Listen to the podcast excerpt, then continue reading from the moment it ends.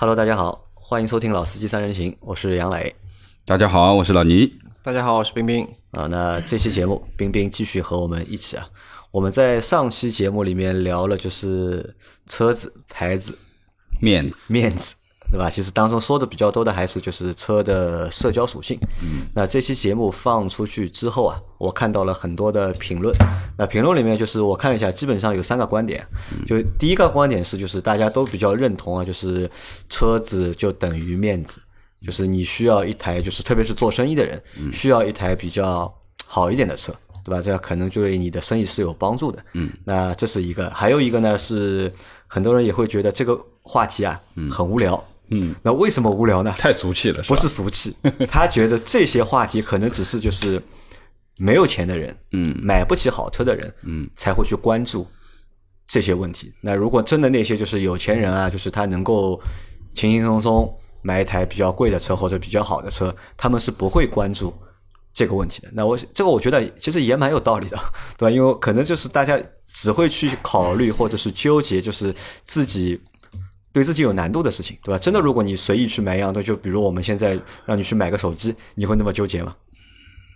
应该不会吧？我觉得会，对吧？那可能这这是第二个，第三个就是说的比较多呢，大家都觉得我应该去换一台车了，对吧？其实这个节目就是做给你听的。我看到了大概将近七八条的留言，都是说我应该换车了，对吧？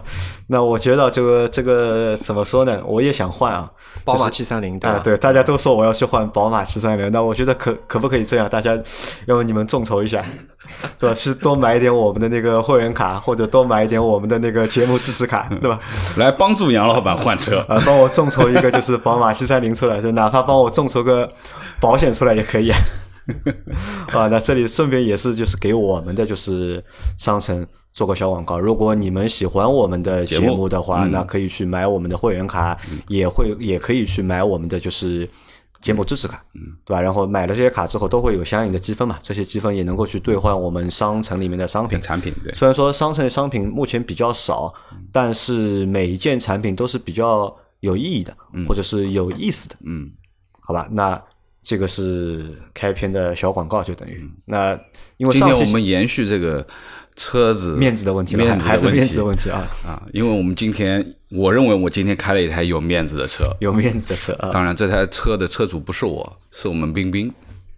那今天我们来聊一聊冰冰的这台路虎新迈。嗯，那因为这台车其实路虎新迈是冰冰在一月份买的嘛，到现在也快五个月了，对吧？其实我们也没有。好好的去聊过这个，开过做这个节目。那其实开过的话，其实我们今天这个开也不算好好的开，其实也就开了四十多公里。嗯嗯，还行吧，来来回回开了四十多公里。那冰冰，你来先和我们说一下，就是为什么就是当初你换车啊，会选择这台车？初衷是什么？或者动机什么？或者你当初就是换车的一个动机？呃，因为之前开的是一台那个。宝马三系嘛，老三系，对老三系，中三系不算老三系，老三系了，就是老三系。三系。然后呢，因为家里面有了宝宝嘛，然后呢，会经常考虑到放一些安全座椅啊，或者说后备箱需要增加一些空间，那是想换一台 SUV。而且那台三系的话，开的公里数时间也蛮久，零九年的，然后呢，开了差不多十五万公里，然后也有点破旧了啊。所以，所以说想换一台新的，然后有 SUV 的一个车型。那最开始看的话呢，其实，呃，BBA 嘛，就是还是 BBA 了。那在网上可能也比较难。为什么当初还是选择就是 BBA 呢？有没有考虑过就是换就是往下面走点的牌子，或者往上面走点的牌子？那上次节目不是聊到了吗？就是我们现在还处在那个韩老板的那个中层阶段嘛，还没有到这个可以把。这个东西还没那么洒脱，对，把车子看得这么这么洒脱吧。然后呢，所以当时还是考虑 BBA。那 BBA 呢，宝宝马呢就是不考虑嘛，因为开的太久了，有点审美疲劳了。然后呢，奥迪 Q 五也有去考虑过。然后呢，GLC 那其实我个人比较喜欢 GLC，一方面是它的外观啊比较好看，内饰呢对内饰呢也是也是有一点豪华感吧。那那个时候也去开过，也去。呃，问过价格。那奥迪的话，就是那时候好像是刚出的新款的奥迪 Q 五啊，Q L 啊，Q L。然后呢，老的话就是然后科五那个时候折扣还是蛮大的，啊，折扣很大，老的只有三十万出头啊，这个对折扣很大，但是呢，技术 Plus 的版本。内饰就是上一个年代、上个世纪的产感觉嘛，有年代感对啊，所以说也没有去考虑。呃，那重点还是 GLC，反正也是奔着这个目标去的。然后呢，预算的话也就四十万左右吧，是这样一个前期的一个心理心理的一个准备啊。然后怎么会看到新迈啊，对啊，你想，你本来就一个四十万的预算，对吧？结果买了一台八80万的十万的车，对吧？这算不算一个笑话？就是我们或者去买车，对吧？开始的你你的预算可能只有个十万，对吧？看着看着变成二十万了，最后买了个三十万的车。提醒一下各位小伙伴，不要冲着 QQ 去，结果买了一辆劳斯莱斯回来。啊，对吧？这个是网上很流行的一个段子嘛，对吧？就为什么会看到新迈已经不记得是什么原因了，可能某种机缘巧合吧，好像是办公室里面同事李生啊，又是李生，对吧？我们每个人买车 其实和李生都是 好像有很大关关系嘛的，对他好像他身边有个朋友有这样的这样一辆的新迈的一个二手车嘛，然后呢，老倪啊不周老师好啊，周老师好像是去看过嘛对，然后呢。我也是在网上去看了一些新迈的一些资料嘛，嗯最其实最主要还是被它的外观跟内饰吸引吧。啊，你在就是选这台车之前，就是你对新迈这台车了不了解？不了解，其实不了解，只是对对于对于路虎了解吧？哎，不了解。对路虎也不了解。不了解那你在你心目当中，就是路虎是一个什么样的一个级别的呃品牌在我？心目当中，路虎其实就两个车型，一个就是极光，极光啊，对，因为这个比较多嘛，马路上比较多，也比较好看，对吧？对，另外一个就是揽胜嘛，揽胜对，大揽胜。然后我身边也有一个朋友也有买过大揽胜嘛，啊、这个是我对路虎的仅有的印象。那我问个问题啊，就是在 BBA 和路虎，你认为这两个品这这几个品牌哪哪个高级哪个高级一点？就 BBA 肯定我们把它归成一类啊，就一个档次的。那你觉得是路虎比它高一点呢，还是路虎比它低一点？我觉得差不多吧，你觉得差不多？啊，我你觉得可能给我蛮含蓄的。没有给我的感觉还是奔驰的品牌的这个品牌力更大一点。对品牌力更大，给我的感觉会更高端一点。那老倪觉得是奔驰高端还是路虎高端？我觉得还是感觉还是路虎高端。你觉得路虎为什么呃 第一个就是它原来是没有什么便宜车的，啊？没有便宜啊，对，这是一个，对不对？嗯我们说原来嘛，对不对？就是基本上在奇瑞、路虎之前是没有什么便宜车的。那么哪怕刚刚那个时候刚刚上来的极光也要六十万，对不对？真的是那么小的一台车要六十万。那么所以说呢，呃，这是一个定义。第二个呢，好歹人家有的英国血统嘛，对不对？这个这个英国皇室的血统，总感觉好像是不是比这个这个稍微高级一点啊，现在现在不是？印度血统吗？啊那对啊，那现在变卖到这个塔塔去了嘛，对不对？那么呃呃，其实说实话，呃，冰冰前面讲了这个路虎新迈，包括路虎这台车，其实我也是曾经关注过一段时间，对吧？对包括那个时候我们来办公室的时候，我也跟冰冰在讨论，哎，我说你看什么车啊？哎，我说我也蛮喜欢这台车，那我还单独自己去看了一下。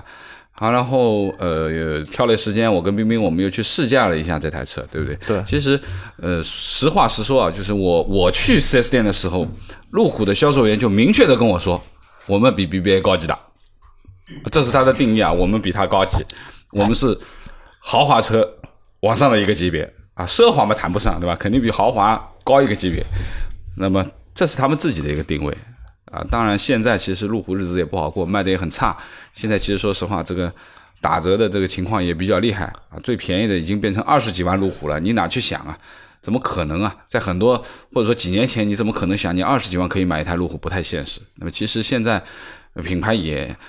呃，我现在也同意这个冰冰讲的，就是差不多吧，可能说和那和那 BBA 差不多。这我觉得是这样，就是我们不能去纯粹的去比较，就是两个品牌哪一个更高级，对吧？只能说两个品牌有它不一样的地方。嗯那我们看就是在路虎里面其实是没有轿车的，对吧，全系是 SUV，不管你是大的 SUV，最小的现在是什么？最小的应该是那个神行者发现神行，嗯，对吧？发现神行最大的是揽胜，嗯，但是在奔驰里面，其实从小轿车，从 A 级车到奔驰还有卡车呢，啊卡车，对吧？什么车都有。奔驰最牛的应该是卡车，就是还并不是轿车。那那个是商用车了嘛？我们说、哦军用的我们说军用的乘用车嘛。我们现在乘用车范围讨论嘛，对吧？这是一一点嘛。这两个品牌走的路线是不一样的。还有一个呢，就是从就是入门款的车去看嘛，对吧？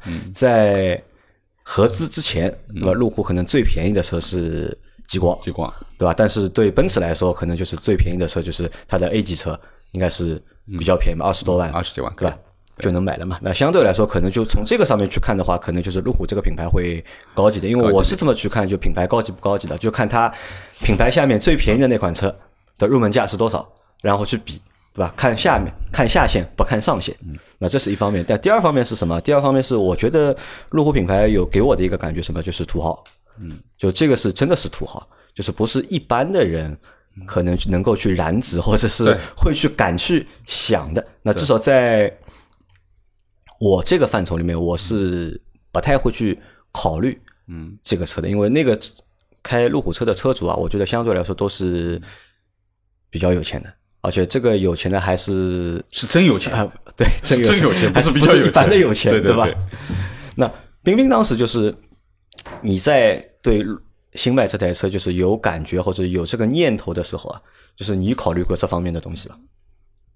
没考虑过，没考虑过，对吧？对，因为我不是买揽胜嘛，啊，反正我你喜欢就可以了，就你也不会去考虑就别人是怎么看待这台车的。嗯，贝贝，你这个说法不对，其实你那台就叫揽胜新迈。那你是属于揽揽胜里面极光的，啊，对对啊，那好歹那也是，我认为这个车揽胜新迈其实是更偏向于揽胜这一块。那当然，它肯定是呃没有大揽胜那么牛，但是肯定其实也是比较，因为它的它已经已经将近顶配的话，也已经将近九十万，或者加装上去可能要达到一百万左右，其实也跟运动版差不多了，对跟揽胜运动。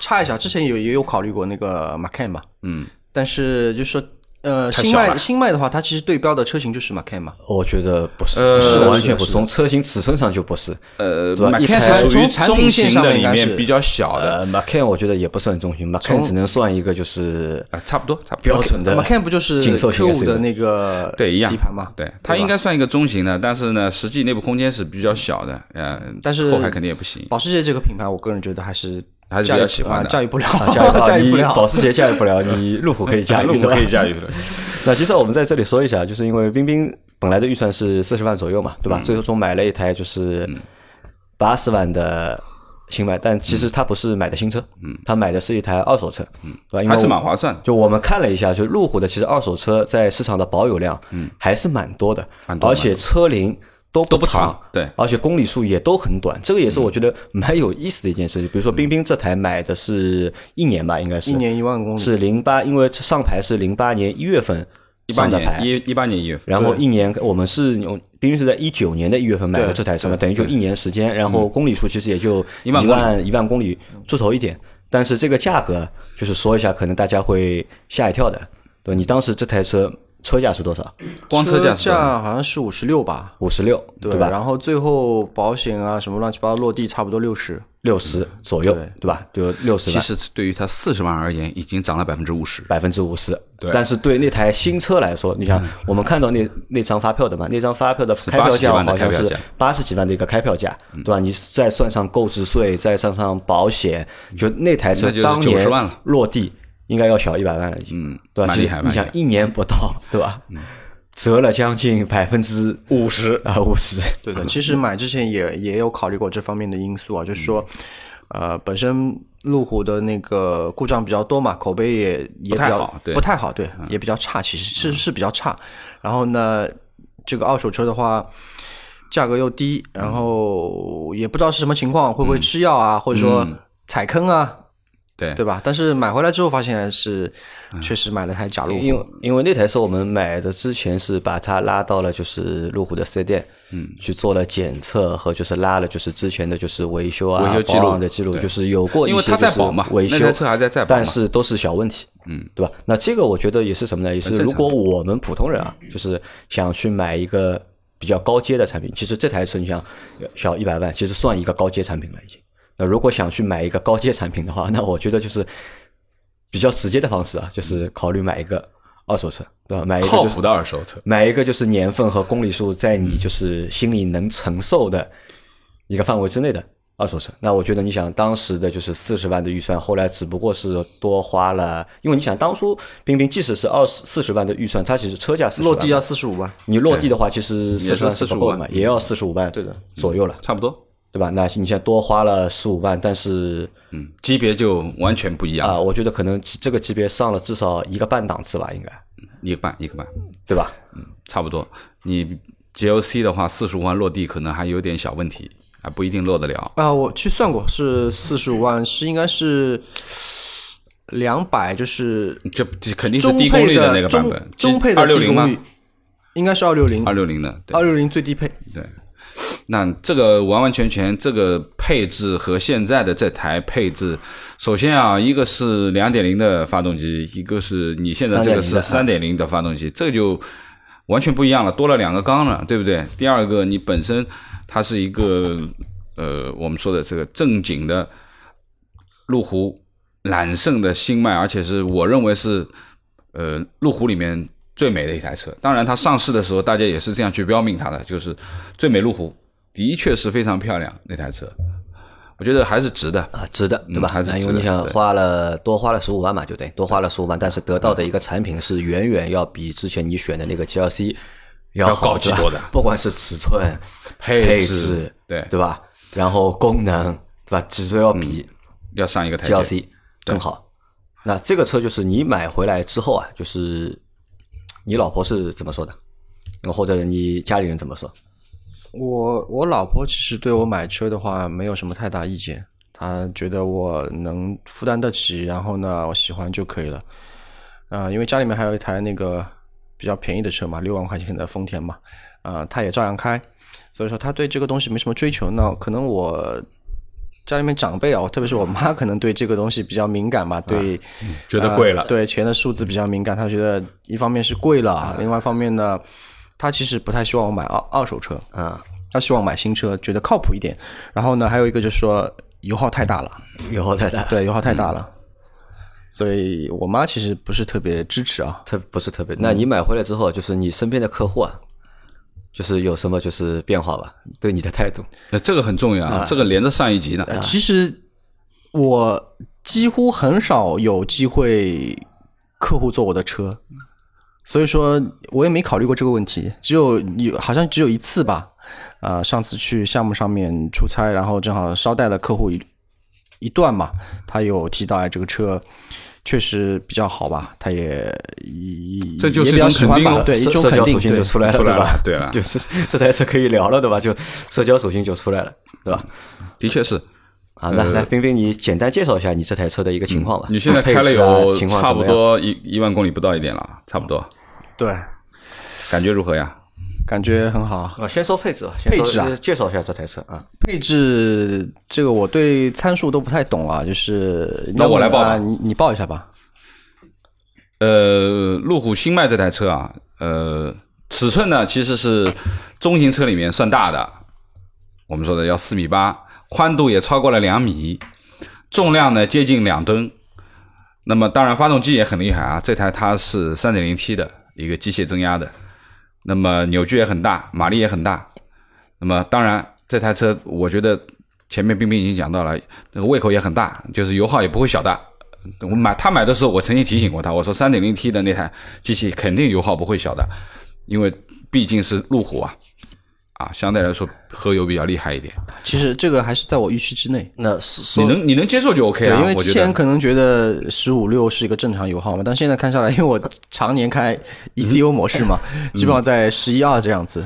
那我在这里说个算算低的说个有意思的地方，你看啊，就是真正买得起这个价位车的人，可能他对就是参数啊、配置啊，可能并不是那么感兴趣，感兴趣或者是 care，对吧？或者了解的清楚。而我们这种就是买不起的人，对吧？反而对这些参数啊、配置啊，就是了解的更多一点。那这个可能也是一个很有意思的一个现象，我觉得。其实我觉得应该大部分买车的车主都不会太了解这个参数的东西吧。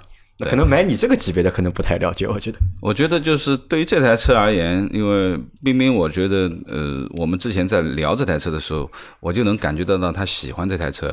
第一个是它的外观是绝对漂亮，那么这也是大家公认的。那第二个呢，就是它的内饰啊，因为它用的是最新款的内饰，那么是属于呃非常亮丽的三屏的啊，完全就是一眼上去就是非常亮瞎眼的那种感觉。而且这套设计语言目前也下降到那个了，就是极光，已经到极光了我们在啊那个车展上看到了，就是新的极光嘛，对就也用了是一样的，也用了这套完全一模一样的内饰。对对对，这套车机系统啊，就是说，一个是从它的整个的 UI 这一块的东西就非常的漂亮，它始终有这种路虎的感觉伴随着你，而且所有的这些触控的反应啊，就我们前面在试的时候，其实也已经有了这些反应，还是不错的，就是呃反应各方面速度都是 OK，界面也做得非常漂亮。那么这个真的是它比较亮丽的这个地方啊，当然内饰部分的东西达到了这个价位了，基本上。可以说内饰也没有什么可挑剔的东西啊，就是软性材质也好啊，包括材料也好啊等等。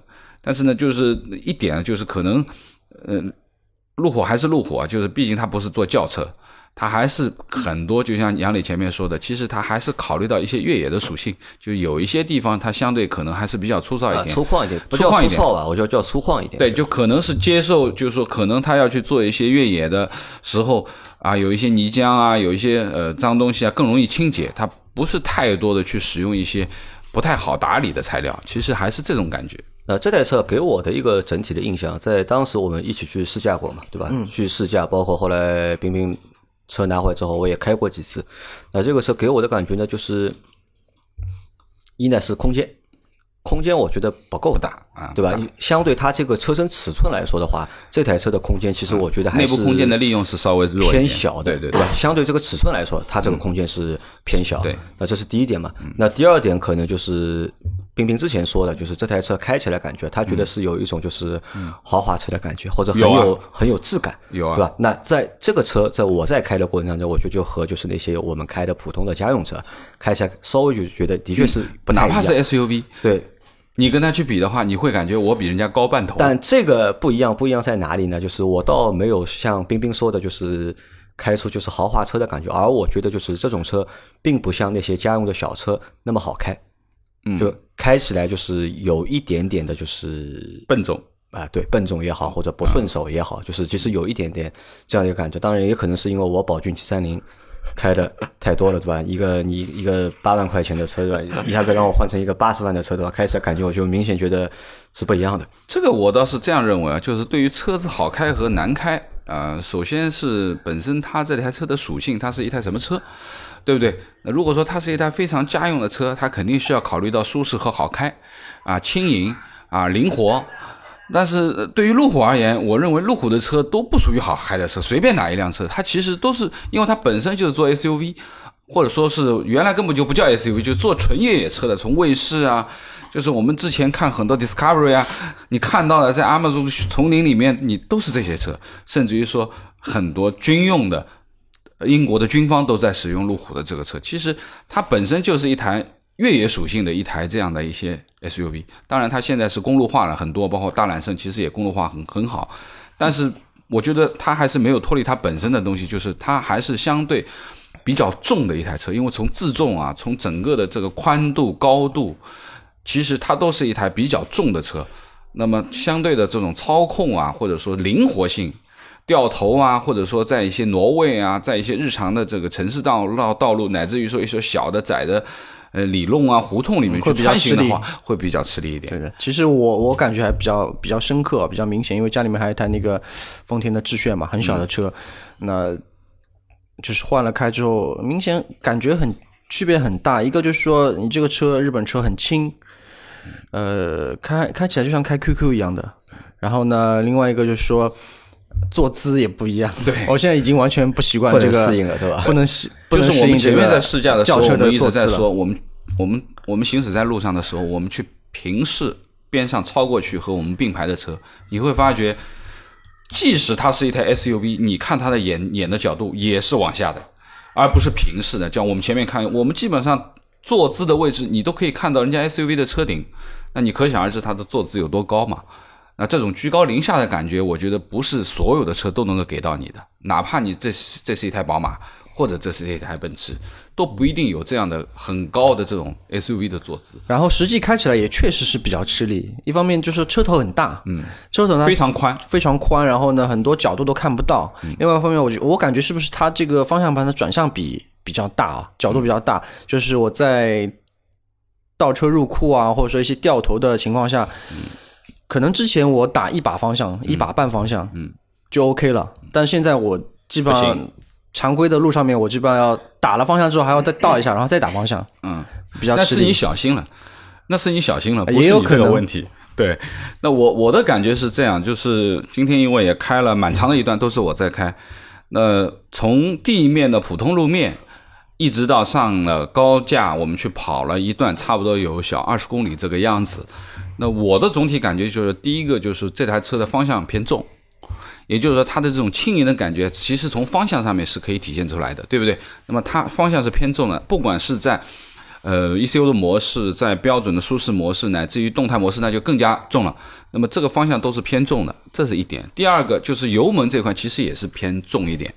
那么这个油门偏重是体现在什么地方呢？其实是我们在日常道路的这种普通道路当中走走停停、红灯、拐弯等等，就是你会发觉，呃，感觉就是说这台车有点跟不上，或者说是你稍微油门下去了以后，它其实它的反应还不是特别的轻盈的，可以动的感觉，而其实还需要是不是太适合就是城市内部的道啊，走走停停通行，对吧？啊，就比较吃力一点。不是它没有力气，而是它的力气不在这个这个区段去爆发。就是我们日常的起步啊、停啊、起步啊、停，其实他可能这方面稍微差了一点，或者说不太跟脚，在感觉重。怠速状态下面，如果带一点坡度的话，它可能就起不来。就是、呃还有一个感觉就是，呃，它的发动机的噪音也比较大，就是哪怕我们在平时起步的时候，其实我的油门并没有踩得很大，可能没有超过两千转，但是随之而来的其实是发动机的声音还是蛮响的，蛮响的。那么，但是跑起来以后的感觉又另外不同了。当它一旦跑起来以后，档位到了一个高的档位了以后，其实它的这种轻快感就出来了，流畅性也出来了。那么方向还是老样子，还是比较偏重的。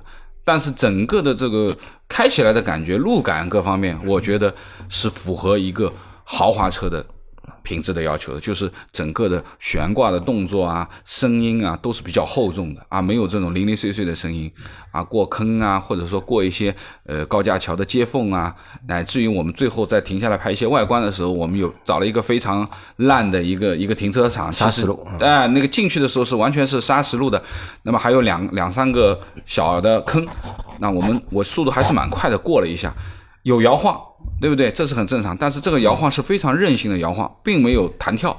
啊、做的没有说屁股要离开地了，或者说是，或者或者说是你明显的感觉到非常生硬的悬挂坑坑的那种声音，其实它还是很韧性的。那当然，呃，因为这台车是空气悬挂，它肯定这方面是做的比较好的。那么，这是我总体的这个驾驶的感觉啊，就是它适合于跑快了，不太适合于城市之间走走停停，就是灵活度啊，各方面轻盈的程度都都不如。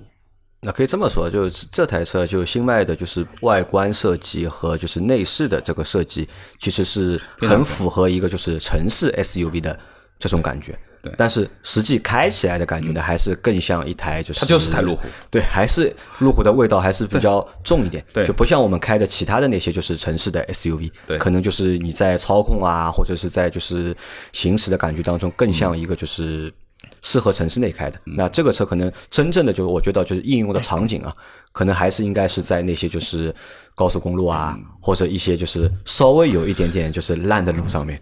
高速公路上面上次开了一下，开了我也就开了一百六吧，就完全没有没有感觉没有感觉，一点感觉都没有。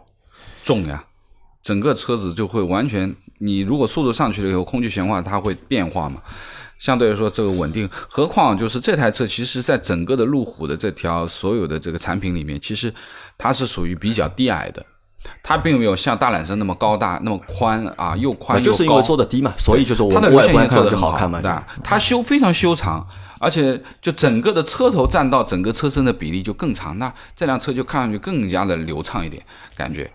但是有一个问题啊，就是不管它怎么样，我认为就是，毕竟它是一台路虎。我认为像这种方方正正造型的车，哪怕你稍微做了一下，其实它的风阻还是不不小的。这辆车的风阻应该是所有路虎应该是产品线里面最低的。路虎里面肯定算低的。对的所以你我们看到它连那个就是反光镜，嗯，把做的都相对比较小一点，其实也是为了考虑风阻的问题嘛。对因为之前有好像有在哪篇文章里面看到，确实这个风阻参数是最低的。那冰冰，你这台车开了五个月嘛，就来说一下，就是让你最满意的几个点有没有？最满意的，最满意的还是外观吧。外观，对你觉得外观是最满意的？内饰你不满意吗？内饰内饰其实除了那个颜色不太满意以外，其他我觉得应该应该满意。颜色我还还是比比较喜欢那个温莎的一个橙色。嗯就你选的是一颜色稍套白的嘛，微深一点是吧？对白的因为白色就不太经相对来说就是不太耐脏，对吧？对，但是漂亮啊，的确漂亮橙亮。色漂亮。啊，外观内饰对吧？是你比较满意的。那还有其他满意的？车机，整个的车机的话还可以吧，因为车机它这个就是中控的两个屏，其实它没有什么太多的功能其实平时也不太会用得到。啊、就是空调、嗯多媒体，嗯，没了。嗯，它大它运动模式基本也不用的嘛。就没有没有车联网嘛，就是对吧？对它可以升级 CarPlay，嗯可以升级 CarPlay。对，但是我没有升，呃，因为我觉得手机导航比较方便一点嘛。然后呢，大部分的那个就是说功能性的功能啊，按按键它都是集成在那个那个里程表的那个嗯。电子屏上面的。嗯，这个其实我觉得要仪表盘里面对仪表盘里面其实虚拟按键啊，就是实体按键没有，基本上都是虚拟的啊。对那么所有的都是集成在液晶的这这几块屏里面。没有没有没有，其实其实就是我觉得有要吐槽一个点，就是它大部分的这功能性的按键啊，或者说功能选择都是在那个液晶屏，就是仪表盘这个液晶屏上面的。然、然后呢，操作起来不是特别方便逻。辑有点复杂，对吧？对，逻辑有点复杂，你必须是在进到一个菜单，在在面对下找对对对子菜单，再找子菜对，所以单里面。反而它中间两块主屏幕没有什么太多的功能性，嗯就是空调、娱乐系统，然后呢，还有就是说啊，它选那两块选择一些主屏幕只机型模式。负责什么的？只负责美观，对吧？只负责炫，只负责美观，就给你个车型的样子给你个友好的界面就可以了。对，然后中间两个屏的那个车机的话也是比较流畅，相对确实比较流畅。然后呢，但是仪表反过来说，仪表盘的那个流畅度会差很多，差一点是吧对，差很多，因为仪表天今天我们倒没留意，我们只是留意了在中控这块两。那其实你觉得优点最多的还是就是好看，对吧？就是这个优点。那缺点呢？有没有？缺点啊，缺点我做了一个小笔记啊，我等我大概翻一下啊，就是哦还蛮多的吧，我看。也还好，就是之前是有一个小吐槽的一个小的点，就是插手机不是要充电吗？插那个 USB，插了之后呢，它打开那个高的导航，这个导航定位就会失灵，这是一个很奇怪的一个，就你插了手机之后，插了 USB 充电之后，就导航就会失灵。对，导航就会失灵，所以说。人家就是其他车主碰到这些问题呢，他们就去升级 CarPlay，嗯，CarPlay 就直接可以投屏手机嘛，嗯，然后呢，我选择比较简单的方式呢，就是插了个点烟器，点烟器啊，对，就解决这个问题，这是一个吐槽点。然后呢，还有就是说，还有就是什么，就是起步会比较肉。因为你放在 ECU 嘛，当然肉嘛。没有，其实动态模式也 起步也会比较肉啊，。这个可能是特别不是常轻我觉得这个是一个三对不是点零特别轻 T 的一个机械增压的一个就是特性，就是对吧？对你在低转速的情况下面，你肯定是动力是不足的嘛。对，还有一个就是说我之前发现一些情况，就是我急加速的情况下，特别是起步急加速啊，车头抬的比较明显。那是马力大，撅屁股了。对，对不对就车车头比较抬头了抬头比较明显。嗯，基本上就这这些吧，没有什么太多吐槽点，没有什么吐槽。油耗可以接受，油耗可以接受，可以接受。空间可以接受你现。在这个油耗多少是？现在常规的话，ECU 是十二左右，十一、十二11对。然后嗯如果是说正常模式的话，应该是在十四、十五啊。如果是交通比较拥堵的话，也就十八吧。十八。啊，对，高速情况下我最低开到过八。可以的，那我来吐槽几个点嗯啊，就是我觉得这个车的就是配置啊，其实相对来说还是有欠缺的。就我说的还只是一些基础的配置啊，嗯不谈这种就是什么驾驶辅助这种，只是谈一个基础配置，自动启停啊，比如说就是你前面说过的那个自动启停，对吧？动不动基本没用 基本上没用，动不动就出问题，这是一个。然后我们经常会用的一个 Auto Hold，嗯，对吧？驻车的那个功啊，能，自动就是是没有的，对吧？没有有没没有没有？对没有我觉得这个也是蛮遗憾的，就是那么高级的一台车没有这样的一个功能最基本的啊，包括就是你的但是它的那个就是说那个电子手刹，它其实可以代替那个 Auto Hold 的功能，因为它你拉了电子手刹之后，你踩油门它就松掉了嘛。对，采用它还是会多一个动作走了。，但你还会多一个就是去摁的一个对你动作 hold 住。的话就不用摁的了，它对吧？还有包括就第二排虽然有就是独立的出风口，嗯但是不能控制，不分区，啊就只有前面左右两侧分区。对吧？这个我觉得也是一个就是不太好的地方。还有呢，就是那套车机啊，就是那套车机，我觉得最大的优点就是好看，其实纯粹就是一个展示功能。但是车机本身就是不带其他的这种就是车联网的功能啊，或者是那些就是高级点的功能，还有一个或者智能啊它有一个高级功能我没有用，就是好像是插了那个 SIM 卡之后，它可以手机远程操控，手机远程操控，对，但是我没有用过。啊，没有用过，对吧？感觉太复杂了。包括也没有那个就是驾驶辅助的功能。有一个并线辅助。啊，只有一个提示嘛，啊，没有，还有一个那个就是车道偏离辅助，车道偏离辅助，对。就是它可以帮你把方向盘拉回来嘛，啊不拉，不拉就是会震动，它提示啊，它对，是震动。提示嘛，对吧？还相对来说还是比较。这方面做的不是不是很高级那可能这个也是什么？就是目前我们看到所有的高级车里面啊，就是你可能只有买到顶配的配置，对顶配对吧？才会有这些功能顶配里面是应该是有那个就是紧急制动吧？啊，可以，而且要去买，而且这个是要买家装的，好像是啊，这个搞不清楚。对吧？那整体来说呢，这台车啊，我觉得啊，就是还有一个，啊，你说冰冰他自己漏了，油箱太小，啊，啊，对，油箱太小。油箱太小，这个是必须吐槽的啊。其实油箱不小呀，你想小的你这个油箱小的。六十三升啊，的油箱是绝对小的，因为只是你油耗偏高嘛。实际可能都没有六十三，因为如果一台两点零 T 的发动机，你配一个六十三升的油箱，我觉得这是没问题的，对不对？但是你是一台三点零 T 的 V 六，哎，你正常的油耗的话，如果说你城市里面走走停停，搞不好十四五升的话，肯定是要的。那你这个六十升的油耗，你想想看，你才能开多少公里？四百公里，哎，那个就绝对属于小的。我上次还发了个朋友圈吐槽嘛，就是这个油耗像马桶抽水，然后油箱像抽水马桶。那这个我觉得也没有办法，因为这个车啊，就是因为它的这个车车身的结构，你也很难去把这个油箱嗯做大，对吧？而且即使硬要去把这个油箱做大之后啊，油耗啊，嗯，又要上去了。呃，还有就是前面冰冰在停车的时候，我在我在指导他停车啊，往里面停，因为很小的一个位置，我发觉这台车真是长，从侧面去看啊，整个的这个长度是非常的长，四米八的这个长度真的是不小了。但是我们坐了后排以后，就像杨磊说的，实在是将将够，是属于将将够偏小的，不是将将够的偏大的问题，是将将够偏小。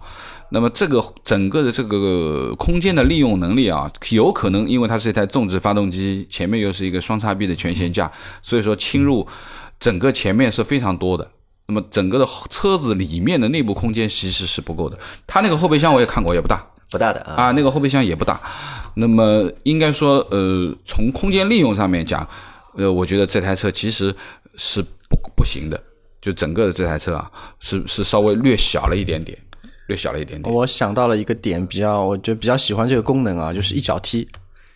啊，一脚踢，因为你买个十万块钱车也、也有这个确功能，实也有对这个不算一个就是高级的功能了已经。我觉得蛮蛮蛮蛮蛮有用的。但说实话，就是总体来说，这台车我觉得性价比，如果你买新车的话，我觉得性价比非常低。但是如果按冰冰这个情况买了一台就是一年的二手车，对一万公里的，那我觉得就是五十几万可以啊，可以。我觉得你你你不能说也不能说性价比高吧，但只能说就是这个价格我觉得蛮合适的。而且包括就整车的，就是给到我们的一个品牌的感觉，包括功能，它的一个驾驶的一个就是质感，对吧？那这我觉得相对来说还是值这个价钱的。但我觉得如果，其实当时我推荐过你嘛，就我说过，就是这个车可以去考虑二点零 T 的嘛，就不一定要考虑就是三点零的。对对对，因为最开始我我没有想过三点零这么大排量嘛，因为我我对排量的需求或者对动力需求不是这么明显。呃，但其实你前面也说了嘛，起步肉嘛，对吧？如果你是个二点零 T 的，就明显我就告诉你，这个感觉会好很多就。但是当时我们好像也看了，对吧？我们也找到了，就是二点零 T 的一年左右的，就是二手车有很多但但是价格差不多，价差是差不多的。那想想同样的价格，对吧？嗯有几个问题啊，就是如果你换到二点零，第一，你那台 V 六没了，对不对？要 V 六干嘛呢？那么相对而言，就是说，我认为这台车真的不轻，蛮重的一台车。如果说两点零能带得动带不动，还真是一回事儿，还不好说。第二个，你所喜欢的液晶仪表没了，对对，两点零就没了，对不对？那么这个就是很没有逼格的一件事情了。既然你已经上到了一台路虎，那这个虚拟座舱的东西，我觉得是必须要有的，对吧？还有一个，还有一个就是二点零的很多车主反映是有共振，而且共振很明显，就是之前也也有过那个维权的事情嘛。对啊，三点零就完全没有。对啊，你你想两点零，还有两点零，它的它的那个那个款，比如说一一七一八款的话都没有前雷达，这么大的一台车如果没有前雷达是蛮痛苦的。还有一个点是什么？还有一个点是这台车有非常强大的四驱功能，对吧？但这些四驱功能对于我们这些城市用户来说的话，没什么大用。那有点点鸡肋，对吧？用处不是太多，我觉得。他的这套四驱和你买的那个 RDX，我觉得还不一样。他这个比我这个强啊，但是用途不一样，因为你那套是适合就是在公路高速。就是公路行驶的时候使用，对。而冰冰的这个就是新迈，它这个是越野四驱，但是也不能算很强的越野四驱。只不过它的这个路虎在整个的越野的这个四驱的开发上面，其实它有它自己的一套东西。相对而言，就是说它可能要比普通的其他人家的四驱要来的强一点，强一点。但是你要知道，没有锁的四驱都没用的。啊，我们正经讲的这个正经越野，你肯定是要有锁的，没锁肯定是不行的，对不对？那么这一块的话，我觉得呃。路虎还是路虎，最终它还是有越野的底子在那里嘛。那相信走走烂路啊，普通的非铺装啊，或者说一些不是太离谱的，我觉得这个车是没有什么问题的。那冰冰预估这台车开多久？开多长时间？开多少时间啊？可能开到我们已经在想你下一台车了，马上准备是不是过个一年就可以再做一次？可能开到我下次换 MPV 吧。下次换 MPV 了，那就等于要再生个孩子了，就是了，对吧？二胎二胎之后就是二胎之后嘛，他要向韩老板学习，对吧？然后回归到我们最最最最淳朴的、最最原生态的对 MPV 的世界。这个就是说，对车的需求可能回归到它最原始的需求本质，对吧？对。好，那我们这期节目就到这里啊。那如果大家对路虎新迈这台车感兴趣的话，嗯，那可以就是来节目下面聊一聊吧，或者到我们群里面找冰冰，让他聊一下，因为这个车说实话还是比较少。对吧？卖的也不太好，路上能够看到的几率也不是太多吧。但对预算不够，又是想要路虎的用户来说，这也算一台就是比较肯定比极光强多了，要比极光要比发现神行要好很多的。我们这次去车展的时候，我们是看到了最新款的极光，它的设计语言已经跟新迈是一样的，不管是外观还是内饰都是一套了，但是很。嗯，很负责任的在说，就是当我们调整到我们正常的一个坐姿位置的时候，极光的后排是坐不进去的，还是小对吧？就是小，是完全顶腿的，是肯定不行的。你想新迈都觉得小了，啊，你这个你这个都是不顶腿，但是呢不宽裕。但是极光，我认为就是我们正常的一个一米七几，小乃至于一米八的一个个头，坐到前排调整好位置的话，后排的话根本就坐不下。再有一个一米七、一米八的人，绝对是坐不进去的。那么这个我觉得可能极光还是两门版吧，就两个人开开蛮好。好，那我们这期节目就到这里。因为我昨天收到一条短信，就是有个小伙伴编了一条很长的微信信息给我，就他说听了我们昨天说的那个就是车子牌子和面子那期节目之后，他想让我们聊一聊什么呢？他想让我们聊一聊，就是目前在我们眼中自主品牌和合资品牌到底有哪些差距。他列了很多纬度嘛，那这期节目我们也会准备一下，我们准备到下周我们也会做这个内容，好。好吧？那今天节目就到这里，感谢大家的收听，拜。拜，拜。拜拜。